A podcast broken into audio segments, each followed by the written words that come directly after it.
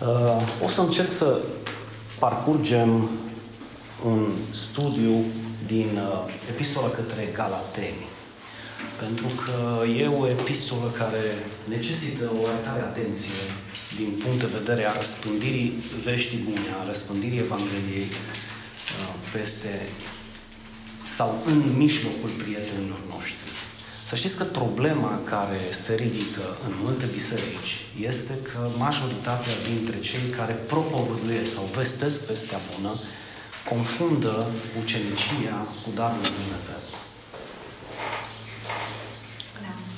Confundă ucenicia cu darul lui Dumnezeu. Și în momentul în care vorbește, vorbește cu cineva de afară sau cu cineva care nu are tangențe, nu-L cunoaște pe Isus, nu cunoaște vestea bună, nu cunoaște planul de mântuire al lui Dumnezeu, tinde să le spună uh, cam ce ar trebui să facă sau să nu mai facă pentru a fi mântuiți.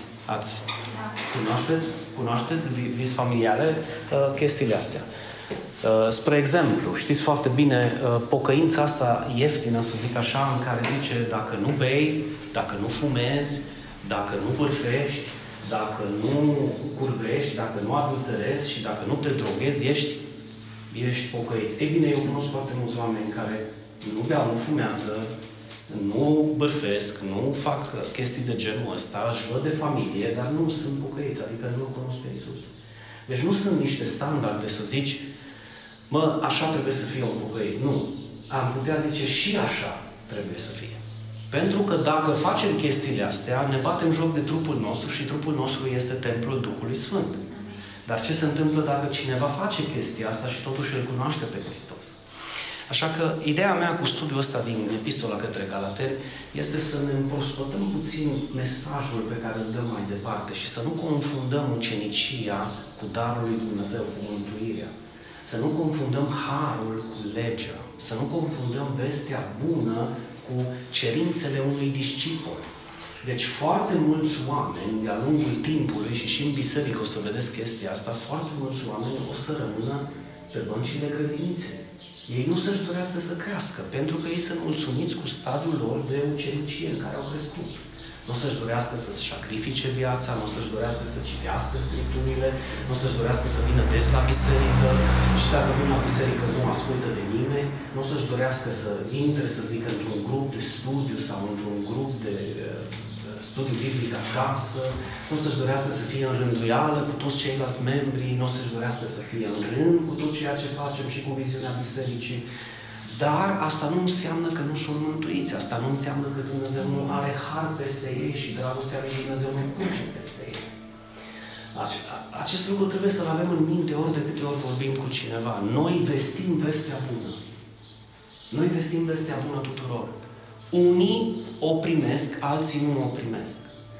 Dar fiți atenți, cei care o primesc, indiferent de ceea ce vor face, deci, indiferent de ceea ce vor face, ei, dacă primesc vestea bună și primesc Evanghelia, ei primesc darul mântuirii. Amin? Amin.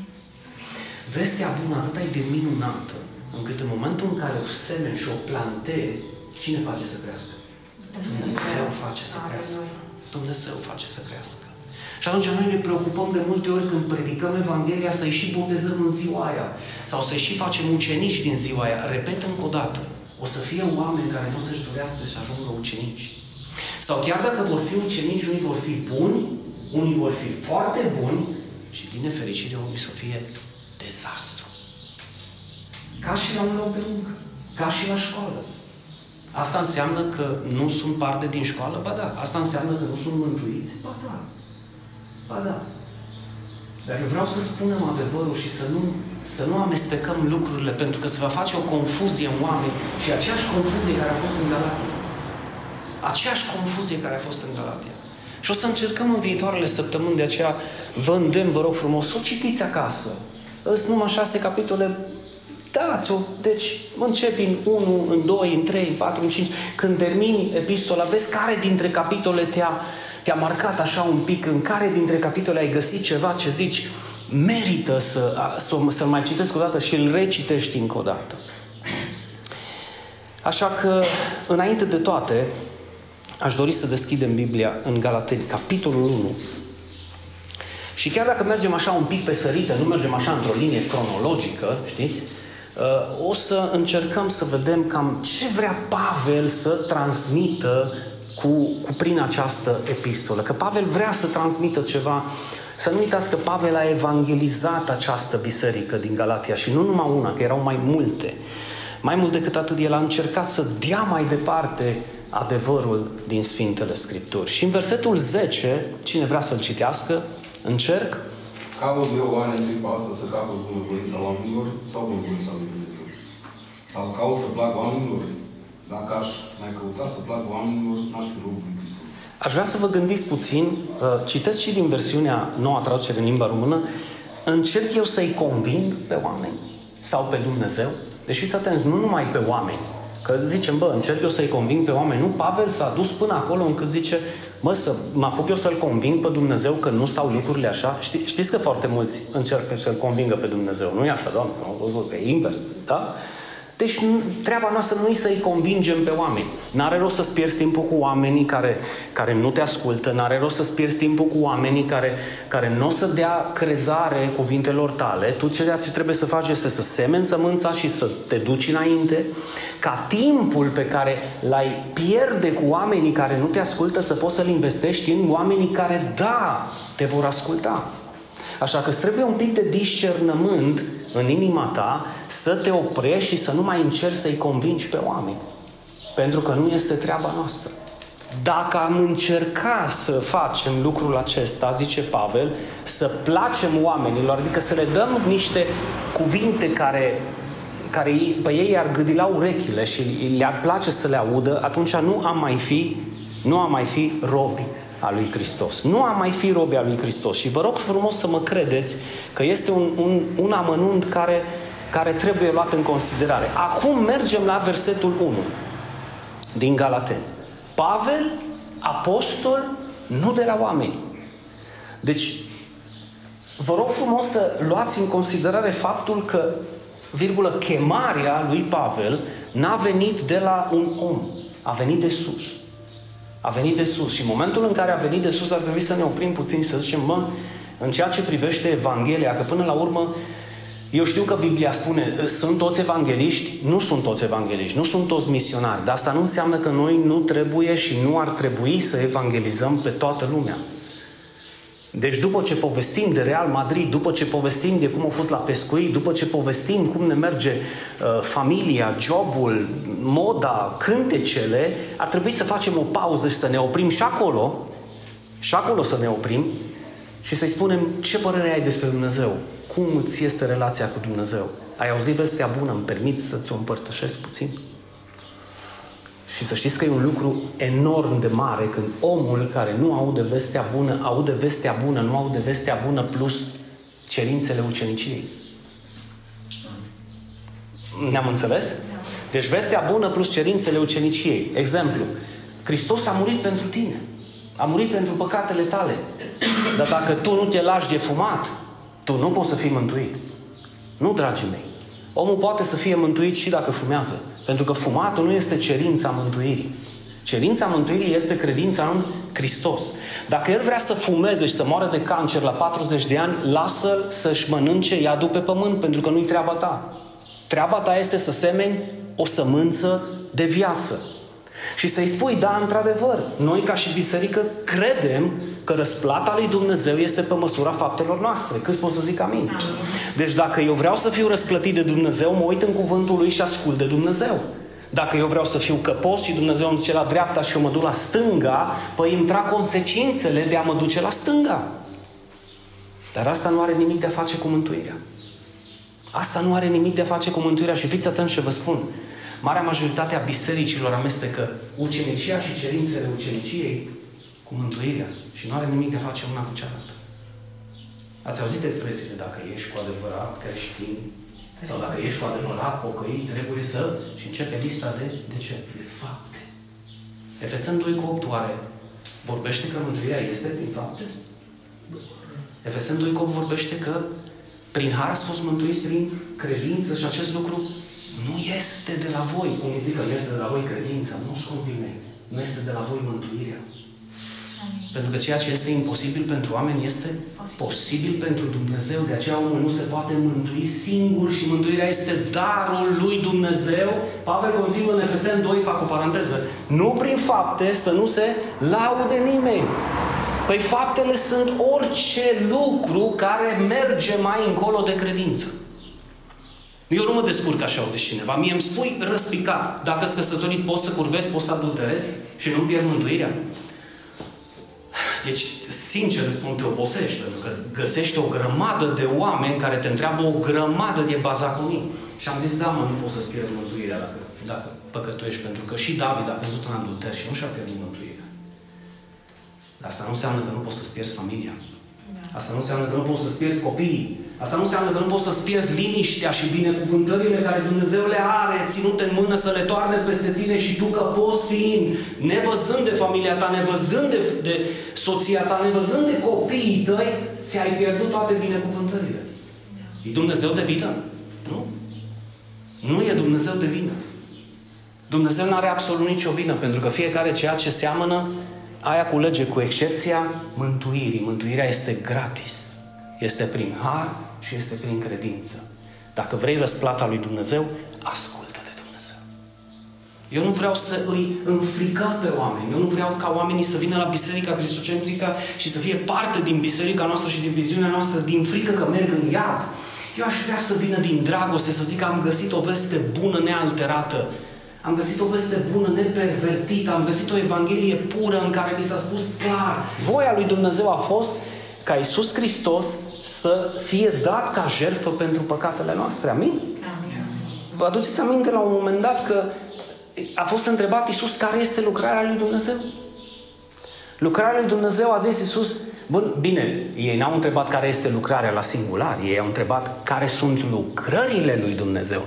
Adică mai concret a zis în Ioan, care sunt lucrările lui Dumnezeu pe care ar trebui să le împlinim? Și Isus spune, lucrarea lui Dumnezeu este să credeți în acela pe care l-a trimis El. Putea să zică Iisus, lucrarea lui Dumnezeu este să credeți în acela pe care l-a trimis să veniți la biserică? Da? Așa?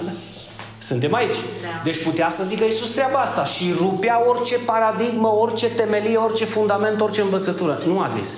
Putea să zică Iisus, lucrarea lui Dumnezeu este să credeți în Cel care l-a trimis și să fiți darnici.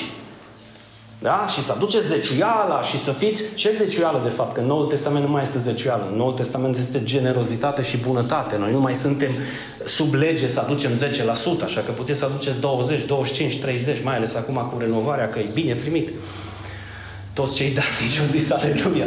Ați înțeles? Dar nu zice Pavel că dacă nu dai chestia asta, nu ești mântuit. Nu, dacă nu dai chestia asta, nu vei culege. Pentru că Dumnezeu e just, Dumnezeu nu se lasă batjocorit fiecare ceea ce seamănă, aia cu lege. De aceea nu uita de lucrarea lui Dumnezeu pentru că este în sprijinul și în folosul tău. Nu-ți vei pierde mântuirea dacă nu ești darnic? Nu-ți vei pierde mântuirea dacă ești avar? Nu vei pierde mântuirea dacă nu dai nimic? Nu, tu vei pierde. Pentru că Dumnezeu este just și drept. A mai fost cineva care a întrebat care este voia lui Dumnezeu. Și noi ne rugăm. Când ne rugăm Tatăl nostru, spunem, facă-se voia ta. Și zice Iisus, voia lui Dumnezeu este ca toți cei ce-L văd pe Fiul și cred în El să aibă viață veșnică. Și acolo putea să mai adauge o grămadă de alte lucruri, inclusiv part din legea lui Moise.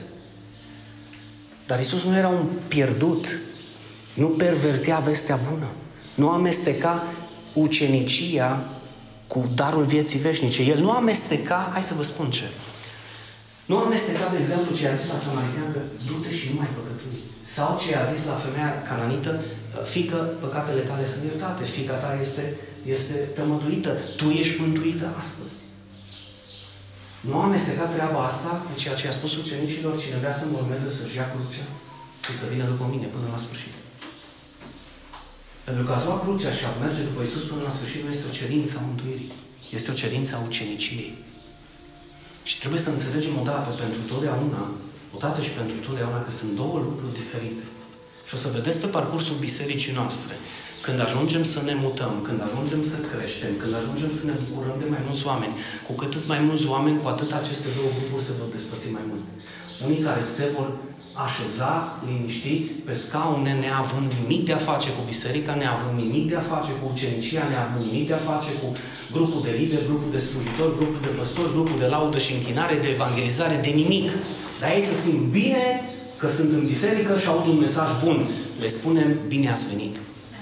Dar pe de altă parte vom da de ucenici care vor spune, iată-mă sunt aici, spunem ce să fac. De aceea când am citit în versetul 3, se vede foarte bine că el tinde să le amintească ce? Harul, pacea și Evanghelia. Adică Hristos a dat pentru păcatele voastre. El, el vorbește la, uh, vorbește ca și cum ar fi în mijlocul lor, dar era pentru ei mesajul. Nu că ar fi uitat Pavel că Isus s-a dat pentru păcatele lui. Nu zice că s-a dat pe sine pentru păcatele noastre, punându-se în mijlocul celor care au uitat acest lucru. Au uitat acest lucru. S-au debarasat de acest lucru. Și mai departe, ce spune versetul 6? Pentru că vorbim despre, despre vestea bună pe care și eu aș dori să o dați mai departe cu toată dragostea. Nu aveți nevoie de studii teologice, de universitate teologică, de atâtea studii de lideri sau mai știu eu ce. Nu. Atâta e de simplă Evanghelia, ceva extraordinar. Ceva extraordinar. Știți ce ne-o complică? Oamenii. Știți ce ne-o complică? Religioșii. Uite, vă mai dau o temă pentru acasă indiferent că e baptist, pentecostal, martor, trinitarian, uh, luteran, catolic, ortodox, du-te bate la ușă și spune, spune-mi, te rog, Evanghelia prin care eu pot să fiu mântuit. Mâine mor. Spune-mi ce trebuie să fac să fiu mântuit. Ce trebuie să fac să fiu mântuit? Și atunci, în ceea ce privește vestea bună, Pavel zice, sunt uimit, nu? Cum zice în versiunile voastre? Mă mir. Mă mir. Mă mir. Deci, Pavel să Mă, dar cum să nu te miri? Haide să fim sinceri. Cum să nu te miri când auzi o altă Evanghelie? Uite, spre exemplu, vorbisem cu cineva și i-am zis că uh, viața veșnică este darul lui Dumnezeu. Aș dori să întreb, sunteți de acord? Nu cu mine, cu Sfintele Scripturi, că viața veșnică este darul lui Dumnezeu? Amin. Sunteți de acord că noi nu putem să ne mântuim singuri? Amin. Sunteți de acord că avem nevoie de un mântuitor și că El a venit să ne mântuiască?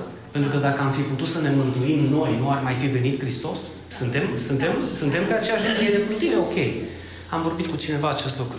Și o zis, bine mă, Dinu, mă, dar nu e chiar așa de simplu, mă, zice, să fii, uh, să, să zici că ești mântuit și să trăiești cum vrei tu. Ați înțeles? Imediat aduce ucenicia în Evanghelie. Înțelegi? Nu, într-un spațiu așa de modest, într-o stație sau într-un magazin unde ne-am întâlnit, n-am putut să mă desfășor, să, ce să te apuci să, să iei din toată epistola de... Uite, de când vorbim noi și vorbim de începutul epistolei, ce minunate adevăruri găsim. Dar Evanghelia, tu poți să întrebi pe oricine de la orice altă grupare religioasă, dacă vrei să-ți dai seama dacă este un sectant, un religios sau un fariseu, trebuie să-i pui două, trei întrebări. Numărul unu. Numărul unu. Este cineva mântuit în afara organizației voastre? Da, noi numai noi îl avem pe Hristos. Du-te, nu mai spune. Da? Numai voi îl aveți pe Hristos. Ei bine, bine ai venit în biserica noastră că virgulă, Hristos ne are pe noi. Nu noi îl avem pe El. Pentru că tai de mare încât noi nu putem să-L îmbrățișăm. El ne îmbrățișează pe noi. A, ați văzut diferența? Și asta trebuie să știe lumea. A doua întrebare. A doua întrebare. Este viața veșnică darul lui Dumnezeu? Sau este o răsplată? Pentru că dacă este o răsplată, Gabriela, trebuie să, să-i dai o, o foaie și un creion să spui, spune ce trebuie să fac pentru a fi mântuit. Câțiva o să aibă ce 5, 6, 7, 10 cerințe, alții vreo 20, alții vreo 30, dar ce facem cu celelalte 4, 5 mii de porunci din lege? Cine va stabili care dintre porunci trebuie să le împlinim pentru a fi mântuit? Înțelegeți în ce, în ce teren minat intrăm dacă confundăm darul lui Dumnezeu cu răsplata lui Dumnezeu? Și așa tu îți dai seama dacă cu cine vorbești este un religios fariseu, sectant, pierdut, pervertit, sau face parte din Biserica lui Hristos. Care anunță o Evanghelie nepervertită, nealterată și pură, cum o anunță Pavel. Ce spune Pavel despre această Evanghelie?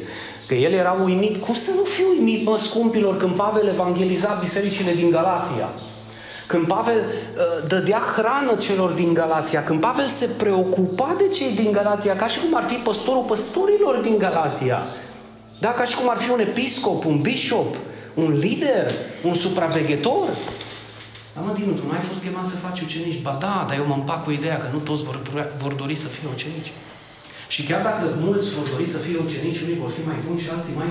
Eu nu pot să-i oblig să fie ucenici buni, eu nu pot să-i oblig să mă urmeze, eu nu pot să-i oblig să fie supuși, eu nu pot să-i oblig să fie ascultători. Și m-am împăcat cu ideea. Cine are de pierdut? Eu? Nu, eu voi rămâne din nou. Deci, smerenia și ascultarea face parte din răsplata lui Dumnezeu. Dar nu este vorba aici de ascultare și de ucenicizare. Aici este vorba că Pavel a început să vină încă o dată la ei după ce a evangelizat odată, să le mai aducă o dată Evanghelia, spunându sunt uimit că treceți așa de repede că treceți așa de repede de la cel care v-a chemat în Harul lui Hristos la, la o altă Evanghelie. La o altă Evanghelie. Acum, aș vrea să deschideți puțin cei care pot 1 Corinteni, capitolul 15. Pentru că Pavel spune răspicat de Evanghelie, nu care exista o altă Evanghelie, dar sunt unii care vă tulbură și vor să pervertească Evanghelia lui Hristos. Deci înseamnă că Evanghelia lui Hristos se poate perverti cu, cu ce, fraților? Cu ce se poate perverti Evanghelia lui Hristos? Cu faptele legii. Cu faptele legii, Călin cu faptele legii, știți ce? Pentru că nimeni nu poate fi îndreptățit, salvat, glorificat, mântuit în fața lui Dumnezeu prin faptele legii, deoarece nimeni nu a putut să țină legea la mulți ani și binecuvântări, Raluca și sănătate. Nimeni nu poate să țină legea. Nimeni. De aceea a venit Hristos să împlinească toată legea pentru noi. Fiți atenți păgânii. A, Dinu, și atunci eu nu mai trebuie să împlinesc nicio lege. Odată, dacă vrei să te mulțumești numai cu mântuirea, nu mai împlini nicio lege. Dar să nu cumva se întorci către Dumnezeu după aia să-i zici, Doamne, dar de ce? Dar pentru că asta e semănat. Te-ai mulțumit cu darul lui Dumnezeu, n-ai mai putut să faci nimic. Și fiți atenți ce vă spun. Din nefericire o să fie și oameni dești. Sper că tu să nu fii unul dintre ei. Sper că tu să-ți dorești să-ți dorești să fii nu doar mântuit, ci să-ți dorești să crești, să te lași regenerat, renovat, transformat pentru binele tău. De ce? Dumnezeu va rămâne Dumnezeu dacă nu vei rămâne la fel dacă vei asculta. Așa că ce spune 1 Corinteni, capitolul 15? Cineva vă rog să citească primele patru versete biblice. Fraților, vă fac cunoscută Evanghelia pe care v-am vestit-o, pe care ați și primit-o, în care stați și fermi și prin care sunteți și mântuiți dacă vă țineți strâns de cuvântul pe care vi l-am vestit. Altfel ați crezut degeaba, căci v-am încredințat înainte de toate ceea ce și eu am primit – Hristos a murit pentru păcatele noastre potrivit Scripturilor. A fost înmormântat, a fost înviat a treia zi potrivit Scripturilor. Și versetul 11, Călin, te rog.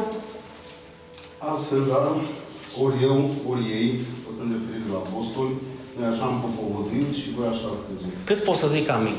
Amin. Deci fiți atenți, Pavel în, nu era, deci nu numai Galatia era în probleme de genul Evanghelie pervertită. Și dacă bine mi-amintesc, zice că sunt uimit că treceți așa de târziu? Așa de repede. Deci a trecut o mică perioadă de timp și deja au căzut din har și s-au despărțit de Hristos și nu mai aveau pacea lui Hristos pentru că inima, viața și ochii lor erau puse în lege, nu în Hristos. Fiți atenți pentru mântuire, zic, nu pentru răsplată. Că pentru răsplată trebuie să spui privirea în legea Domnului dacă vrei să fii ascultător și vrei să fii răsplătit. Dar asta nu are nimic de a face cu mântuirea. Asta nu are nimic de a face cu mântuirea. Și Pavel spune în versetul 6 că el este uimit că au trecut așa de repede. Păi dacă au trecut așa de repede, hai să presupunem 4, 6 ani, 4, 5, 6 ani de când le-a vestit Evanghelia, și în ăștia 4, 5, 6 ani a mai fost pe acolo de câteva ori sora Cornelia și le-a mai vestit Evanghelia odată și începeau să facă ucenici Pavel din ei și s-a trezit că ei erau căzuți din adevăr. Dar minte acum 2000 și ceva de ani. Oare cât de pervertită este această Evanghelie? Și sincer vă rog, nu este pentru a da teste și a vă simți voi bine, dar testați puțin piața, între ghilimele, testați puțin bisericile și vedeți ceea ce cred alții în ceea ce privește darul vieții veșnice, ca să vezi câtă nevoie este astăzi să se predice o Evanghelie nealterată, o Evanghelie pură, o Evanghelie adevărată, în care nu frica iadului face pe oameni să se întoarcă la Dumnezeu, ci dragostea nemărginită și vestea bună că cineva a murit în locul nostru și ne-a plătit toată datoria. Prețul a fost plătit integral.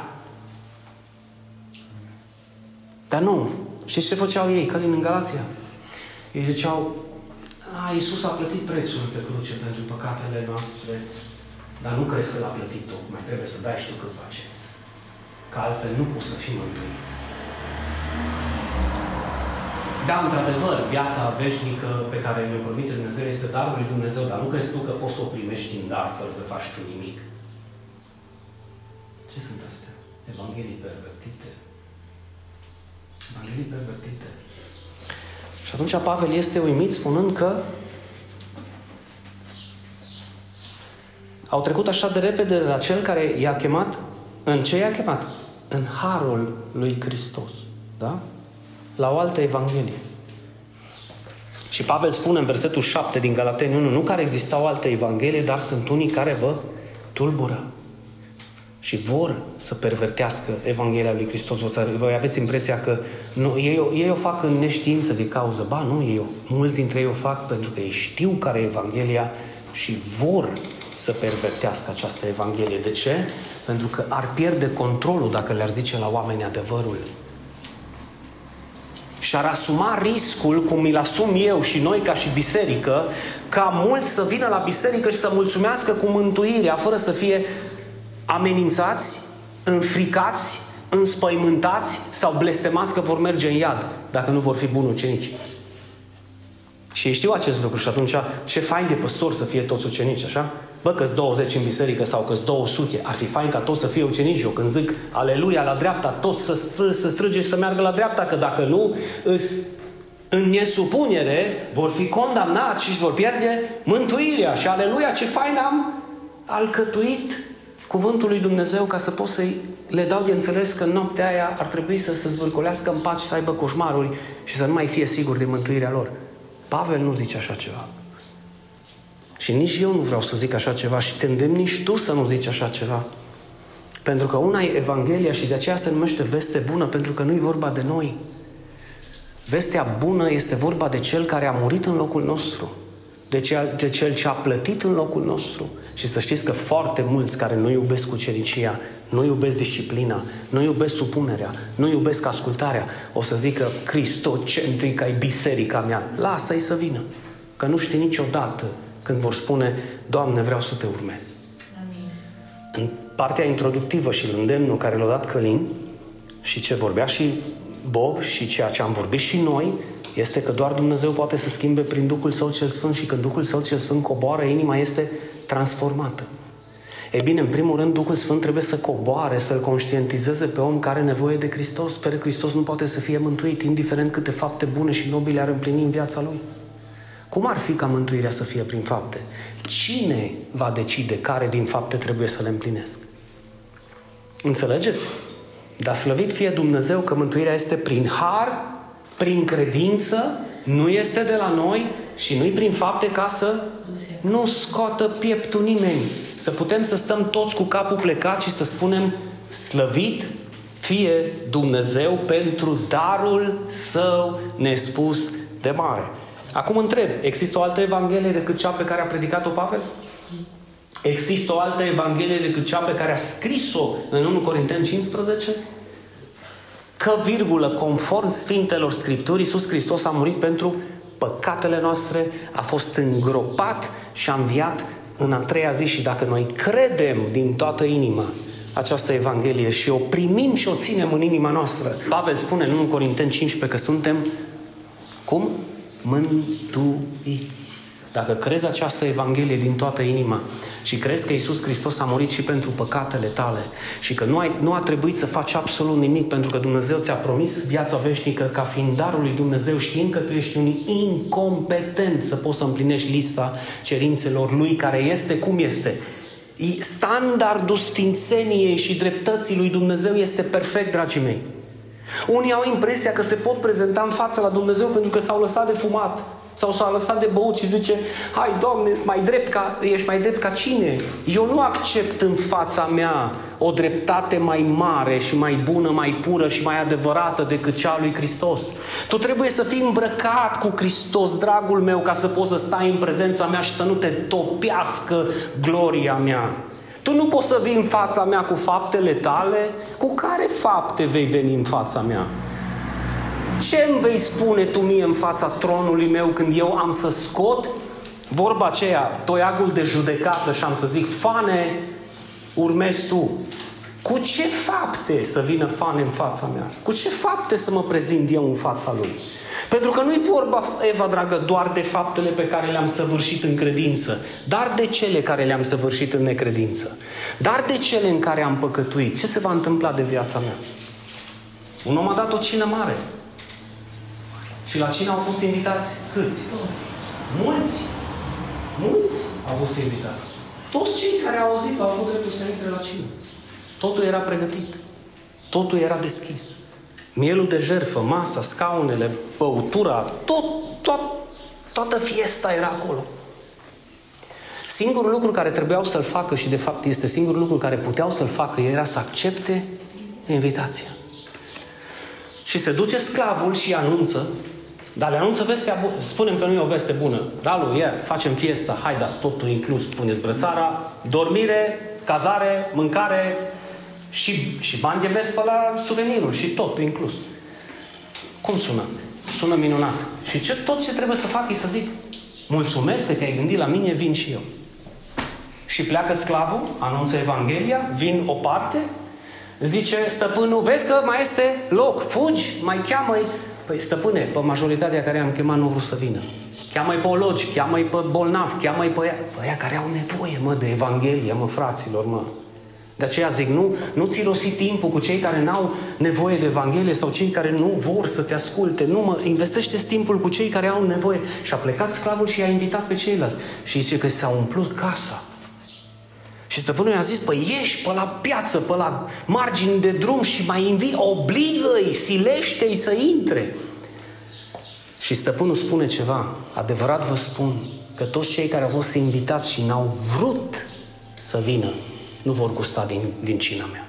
Deci nu există, n-au putut să vină. Nu, ei au ales să nu vină.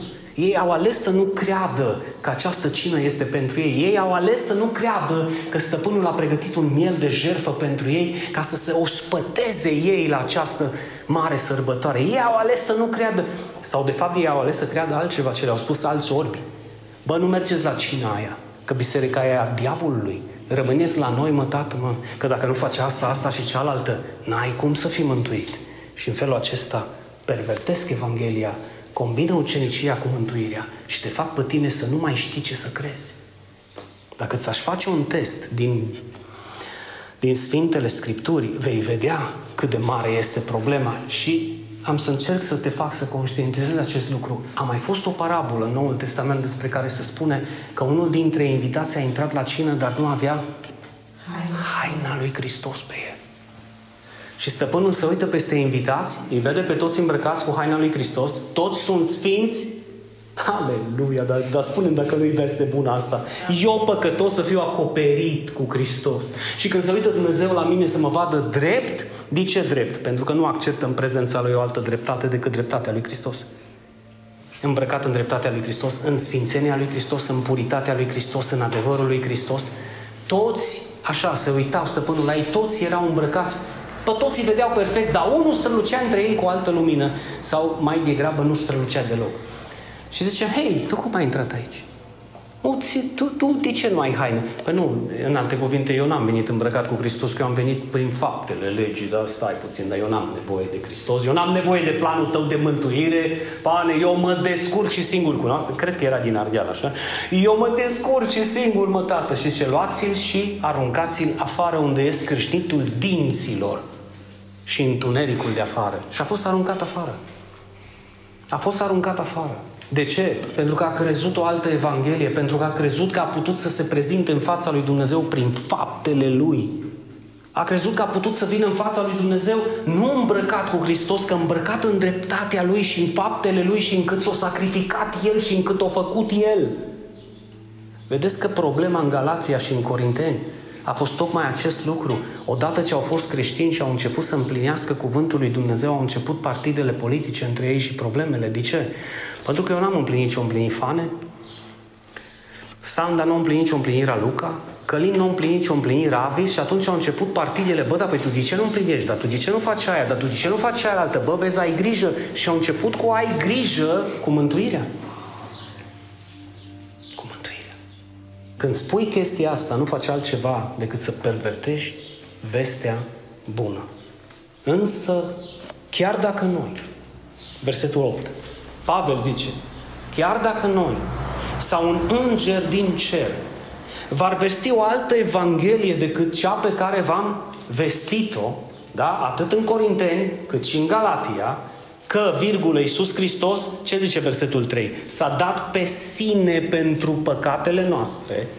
Deci nu te-ai salvat tu pe tine, ci te-a salvat cineva plătindu-ți prețul care trebuia plătit. În concluzie, s-a făcut blestem în locul tău, a fost judecat în locul tău, a fost condamnat în locul tău și a murit în locul tău tocmai ca tu să nu mai fi nici judecat, nici condamnat și să nu mai mori niciodată. Întreb cum, l-a întreb, cum am întrebat Iisus pe Marta, crezi tu lucrul acesta? Trebuie să întreb. Pentru că trebuie să întreb. Eu sunt învierea și viața. Oricine trăiește și crede în mine nu va muri niciodată. Putea să zic oricine trăiește și crede în mine și își duce crucea până la capăt și nu mai minte, nu mai bea, nu mai fumează, nu mai adulteră. Ați înțeles? Nu. Iisus știa că oamenii sunt slabi, Cornelia. Iisus știa că oamenii vor cădea. Știi de ce știa? Pentru că știu că tu vei cădea. O știu că tu ești slab și eu sunt slab și că nu avem șanse să ne prezentăm în fața lui Dumnezeu decât îmbrăcați în dreptatea lui Hristos. Ce a făcut Dumnezeu, cum zicea Wesley, în Hristos și prin Hristos pentru noi? Ce a făcut? L-a dat pe Fiul Său la moarte pentru păcatele noastre, a plătit în locul nostru, a luat blestemul nostru și l-a pus peste El, a luat condamnarea noastră, a pus-o peste El, a luat judecata noastră, a pus-o peste El, a luat moartea noastră și l-a pus peste El și în schimb a luat dreptatea Lui și a pus-o peste noi, a luat sfințenia Lui, ne-a îmbrăcat cu ea, a luat puritatea Lui, a pus-o peste noi, a luat dreptatea Lui, a pus-o peste noi și a zis, rămâneți îmbrăcați cu mine dacă vreți să ajungeți la Tatăl, deoarece nimeni nu va ajunge la Tatăl decât prin mine. Nimeni nu ajunge la Tatăl decât prin ceea ce sunt, prin ceea ce am făcut și prin ceea ce v-am dăruit. Aici voi nu sunteți în ecuație decât să credeți acest lucru. Este ca și când ar spune în fața băncii că ai o mare datorie și îți spune, fii atent, eu îți plătesc toată datoria ta și nu trebuie să-mi dai nimic înapoi decât să crezi. Decât să crezi. Atât ai de simplu când e vorba de Evanghelie și de mântuire, încât Hristos n-ar fi trebuit să vină în fața băncii cu tine. E adevărat? Pentru că dacă tu ai fi reușit să-ți o plătești, n-ar mai fi nevoie de El să vină. Pentru că la ce folos să povestim aceste lucruri dacă noi am reușit să ne mântuim singuri? Vă dați seama, Pavel, deci fiți atenți că ceea ce urmează și cu ceea ce voi încheia astăzi este ca și, o, ca și un îndemn la veghere în zilele care vor urma până duminica viitoare. Deci, mă, fraților, nu-i de joacă, scumpii mei. Pavel când spune, chiar dacă noi, deci chiar dacă noi sau un înger din cer s-ar coborâ, știți ce a zis în alte cuvinte, mă? Dacă noi o luăm rasna, pentru că Pavel aici nu a avut nicio clipă de mândrie când o zis, bă, dacă noi, deci dacă pe mine m-au zis că vin în Galația odată și încep să vă spun că îi nevoie să faci cu tare lucru pentru a fi mântuit, vă rog frumos, vă rog frumos să-mi aduceți aminte că încep să predic o evanghelie falsă. Literalmente ce zice? Dacă un înger din cer, dacă noi v-ar vesti o altă evanghelie decât cea pe care v-am vestit-o și pe care noi am citit-o, nu în Corinteni 15, Hristos a murit pentru păcatele noastre, a fost îngropat, a înviat în a treia zi. Dacă credem, primim în inimă acest dar minunat, suntem mântuiți de Dumnezeu. Dacă Hristos a plătit în locul tău să-ți plătească datoria, tu nu mai ai nicio datorie. Și este absurd ca două persoane să plătească pentru aceeași cauză. Nu este asta pace? Nu este asta liniște? Deci dacă Hristos a făcut blestem în locul meu, este tocmai ca eu să nu mai fiu blestemat niciodată. Dacă El a murit în locul meu, este tocmai ca eu să nu mai mor niciodată. Spuneți voi dacă asta nu este veste bună. De ce spune Isus? eu sunt învierea și viața, cel ce trăiește și crede în mine, nu va muri niciodată. Sau un viac nu va gusta moartea. Bă, fraților, dacă noi, dacă cerul se va deschide și va apărea un înger și toată populația o să zică, ioi, Doamne, aleluia, un înger, tu fii atent ce zice îngerul ăla, că dacă vă vestește o altă evanghelie decât cea pe care eu v-am vestit-o, că e un înger din cer, că sunt eu, că suntem noi apostolii, că învie un patriarh, că l apucă pe Dinu, Călim, Sanda, Eva, Bilio, oricare altul să vă vestească o altă evanghelie, să fie anatema, să fie blestemat. Asta spune Pavel. De ce? Pentru că aș căuta să plac oamenilor și n-aș mai fi un rob al lui Hristos dacă aș ascunde acest adevăr de voi. Așa cum v-am spus înainte, vă spun din nou, dacă cineva vă vestește o altă Evanghelie decât cea pe care ați primit-o, să fie blestemat. Și acum încheiem, dragii mei, cu versetul 10 cu care am început. Ca îți convins că acum îl înțelegeți și mai bine. Încerc eu să-i conving pe oameni deci o, să, o, să, o să-mi nenorocesc eu viața și sănătatea spunându-le la oameni că nu-i nevoie să facă nimic pentru a fi mântuiți. Nu. Nu. Eu le seamăn o sămânță. Nu este chemarea ta să-i convingi că ei se află într-o eroare și pestesc o evanghelie pervertită. Chemarea ta este să semeni și să spui viața veșnică este darul lui Dumnezeu. Pentru acest dar noi nu putem face nimic, deoarece totul a fost plătit inclusiv intrarea mea. Pe biletul meu de intrare la cina lui Dumnezeu și la sărbătoarea lui Dumnezeu scrie mare, Hristos a plătit în locul tău sau în locul meu. Așa că este absurd să mă duc în față la intrare și să spună, plătește și tu ceva. Dacă e gratis, o lăsăm gratis. Dacă e prin har, o lăsăm prin har. Dar dacă noi sau un înger din cer va vesti o altă Evanghelie, știți ce se întâmplă și încheiem. Încerc eu să-i conving pe oameni? Sau încerc să-L conving pe Dumnezeu, stai mă, Doamne, că nu-i chiar așa cum ai zis Tu, că nu poate să fie chiar așa. Iisus a plătit pentru mine și mi-ai dat-o în dar, dar păi trebuie să fac și eu ceva, că e prea simplu. Auziți? Prea simplu. Dar cine complică lucrurile dacă nu religioși? Încerc eu să le plac, să fiu pe plac oamenilor. Dacă aș încerca să plac oamenilor, n-aș mai fi un rob al lui Hristos. Te rog, du-te astăzi de aici, cu dragostea asta și cu adevărul acesta și încearcă să fii plăcut lui Dumnezeu, predicând această veste bună, ori de câte ori ai ocazia. Nu trebuie să predici foarte mult. Nu trebuie să insiști foarte mult. Nu trebuie să rămâi să dai niște studii profunde, foarte adânci. Nu. Tot ce trebuie să faci când vorbești de viață veșnică, să spui, această viață veșnică este darul lui Dumnezeu. Dumnezeu te iubește.